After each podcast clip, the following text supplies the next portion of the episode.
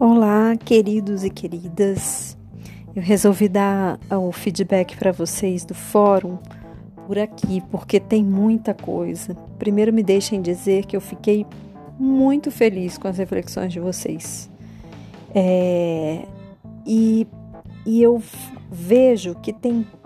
Fico com tanta saudade da gente estar junto, porque se nós estivéssemos juntos, a gente conseguiria fazer uma, uma uma rodada assim de, de esclarecimento, sabe? E é isso que eu estou buscando fazer aqui nesse outro podcast, que é o seguinte: a primeira coisa que eu notei é que vocês fecharam o conceito de arte em um conceito só. Lembrando aquilo que eu falei no outro podcast, o conceito de arte que nós temos é de uma arte eurocêntrica. Então, Vamos pensar é, aquilo que a Rebeca, por exemplo, falou. Arte produzida na periferia. Essa é uma arte. Ela não segue o conceito de arte europeia, mas é arte. Então a gente tem que pensar que nós estamos em contínuo embate, né? em, contínuo, em contínua disputa, contínua disputa de território para debater os conceitos de arte, os múltiplos conceitos de arte. O Luiz Felipe falou de relatividade da arte. Vejam, isso é um tema interessante se a gente pensar o seguinte: a gente não pode falar em relativo, porque senão fica sem, sem estrutura, sem base. A gente pode falar que existem artes, né? Então, existe a arte como fenômeno de produção humana é, como uma produção de um viés de memória, de cultura, né, de estética, de conceito, mas a gente tem que pensar que os conceitos de arte são muitos, são múltiplos, né? E quando a gente pensa em um conceito só, com certeza a gente vai pensar num conceito totalizador que não vai dar conta da multiplicidade da arte, da produção artística, da expressão artística, da, da fruição artística, da apreciação artística. Né? Uma outra coisa que vocês falaram muito, um termo que apareceu muito, foi estereotipar. Vamos pensar nesse conceito. Será que a gente, se o conceito é estereotipar ou será que o conceito é senso comum? Porque para muitos, o, o, o, Eric, por exemplo, colocou assim: para muitos o conceito de arte é um quadro e escultura esteticamente bonito. Esse conceito, na, mesmo na arte, na arte europeia, ele já caiu. A arte moderna já não, não trabalha mais com o belo. Né? O século XIX é, rompeu, inclusive, com o belo, né? com Goya, a questão do terror, as cabeças cortadas de Delacroix, enfim, a, a expressão do belo ela já não está mais fortemente presente na arte como uma unanimidade. Claro que ela vai sempre existir, mas não mais como unanimidade, né? Então, vamos nos colocar em questão, né? Sobre esse senso comum de aceitarmos como arte aquilo que é belo e mostra o talento do artista enquanto fazedor de produto. Né? Uma obra de arte que é uma escultura em mármore que parece coisa viva, né? de tão perfeita. Então, esse, conceito artístico ele ficou lá atrás, ele já não nos cabe mais né? Vamos dizer assim, ele é uma roupa apertada que já não cabe mais, a gente tem que trocar essa roupa.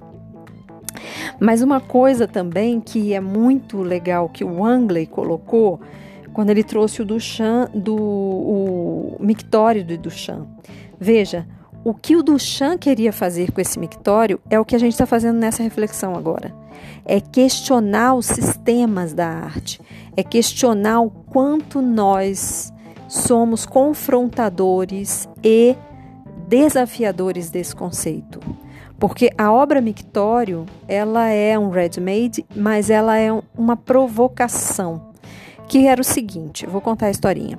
O Duchamp fazia parte de um clube de artistas. clube de artistas modernos que eram contrários ao sistema qualificador da arte. Então, um sistema que dizia isso é arte, isso não é, isso é arte, isso não é. E aí ele ele fazia parte desse clube de artistas. E esse clube de artistas era irreverente, eles eram os dadaístas, eles queriam quebrar todos os sistemas, né? Eles eram os seres de contracultura da época, vamos dizer assim. E aí eles fizeram um salão de arte, fizeram um regimento e fizeram um salão de arte. E nesse regimento estava escrito o seguinte: é, a gente precisa de uma taxa para alugar o espaço onde vai ser a exposição. Então, todo artista que falar eu faço arte e pagar a sua taxa para rachar o, o, lugar da exposição, né, o aluguel desse lugar, a gente vai aceitar a obra dele. A gente vai mostrar que a gente não está questionando o artista. A gente vai mostrar que a gente absorve todos os artistas que querem fazer sua arte do jeito que eles quiserem. Então esse grupo se achou o máximo, né, nisso, porque nossa, como a gente é contestadora, a gente vai deixar o artista falar o que é arte. A gente não vai compor, um, compor um, um, uma banca, um júri para dizer o que é arte. Beleza, aí o Duchamp ficou olhando e falou: ah, quero ver se esse povo é contestador mesmo. E aí ele comprou essa peça, que é uma peça que nem uma peça de material de construção, como você vai comprar uma pia, um vaso sanitário, um tanque. Ele foi lá, comprou, assinou com outro nome, Hermut, né? E inscreveu a peça, pagou a taxa, escreveu a peça no evento. E aí ele provocou todo mundo. Quero ver agora se todo mundo aqui é tem, tem é, coragem né, de, de manter aquela questão, né? É, de, de questionar esse conceito da arte europeia, elitizada, é, enfim né? Será que as pessoas vão continuar? E aí o grupo rompeu, o grupo ficou meio a meio. Não, a gente falou que a gente ia assistir, a, a aceitar as obras. Do outro lado, as pessoas falavam: não, não, mas isso também é demais, a gente vai ser achincalhado, não sei o quê. E aí, e ele não falou nada. No primeiro dia a obra estava lá, no segundo dia ela foi retirada, né? Porque com certeza todo mundo falou mal dali daquela obra, não era, a gente não estava na contemporaneidade, né? Então, era, as coisas ainda eram muito formais. Vejam então que conforme é, o Angley coloca o, o mictório do Duchamp, e esse mictório ele nos coloca muito claramente, né? O que é arte? O, a gente tem coragem de dizer o que, o que é e o que não é arte? A gente tem coragem de fazer esse embate com o sistema da arte? Né? Então, é, é alguma coisa que a gente leva para nossa reflexão né? Uma outra coisa é que o Mateus fala assim, a arte como fator libertador, nem sempre. A arte, por vezes, ela é ao contrário, ela é aquela que conforma as sensibilidades a uma determinada a um determinado comportamento disciplinador. Né? A gente vê a arte neoclássica assim e a gente vê uma parte da arte assim. A gente vai debater um pouco mais sobre isso, viu, Matheus? No nosso próximo exercício, tá bom? Porque vocês vão ver os vídeos sobre o Platão, do Marcos Ramon, e aí a gente vai debater um, um tanto sobre isso. Mas uma outra coisa que foi falada é que a, para a arte nos traz o êxtase. Também nem sempre.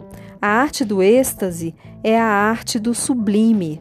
O sublime é aquele momento que você se esquece até de quem você é, né? É, é aquela aquela coisa, por exemplo, quando você sai cansado do IF, é, é uma coisa que eu sempre comento.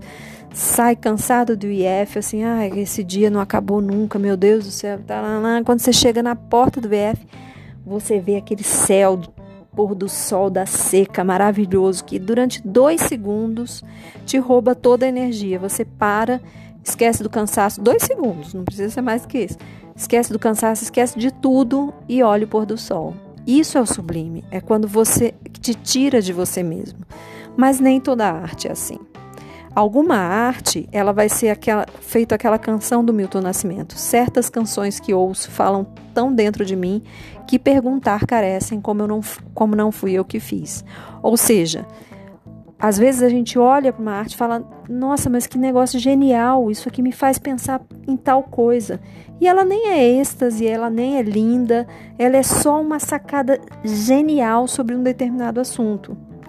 Uma outra coisa é quando essa arte provoca a gente que a gente não quer nem olhar. É alguma coisa que está escondido lá, a psicanálise fala, alguma coisa que está lá por dentro da gente que a gente não quer ter contato. E às vezes essa obra está lá. Então a arte, ela, a gente não consegue dizer como ela nos afeta, né? De modo geral, a gente pode dizer como cada obra de arte nos afeta. Pode ser, como o Calil colocou, né, a questão do rap que trai, traz, desculpe, que traz uma questão forte em termos de identidade, de, de questão social, né? Ela pode ser isso. Né? A obra do Brecht, que é um, um teatrólogo, era muito assim, a questão social forte. Porém, nem toda obra precisa se envolver né, é, nessa questão social claramente. Por vezes essa questão social ela está imbuída de outro elemento, né? Bom, temos muitas coisas ainda para conversar. Uma coisa que o Joel trouxe, que ele, falou de arte e entretenimento. Gente, a gente usa a arte como entretenimento, alguns, mas a arte ela não quer entreter, ela não quer divertir. É ao contrário. A arte quer alcançar coisas que nenhuma das outras coisas no mundo alcançam. E por vezes isso é doído, isso não é entretenimento. Às, é, por vezes não é beleza, contemplar uma beleza, é o contrário. Por vezes é algo forte, algo que nos tira do nosso eixo. Né? Existem certos filmes, como uh, o filme do Las von Trier, chamado Melancolia, que é um filme nossa, é um, dá um soco assim na, na boca do estômago, né? Te mexe, você fica um tempo com isso, impressionado com isso, né? É, então, é, vocês fizeram muitos comentários. Eu acho que eu peguei agora os comentários gerais, né? O que foi de mais geral, né? A gente vai continuar conversando, mas eu fiquei muito feliz com as reflexões de vocês. Desculpe se eu me alonguei no, nesse podcast, mas eu queria responder de alguma forma aquilo que vocês trouxeram. Um grande beijo, vamos continuar conversando.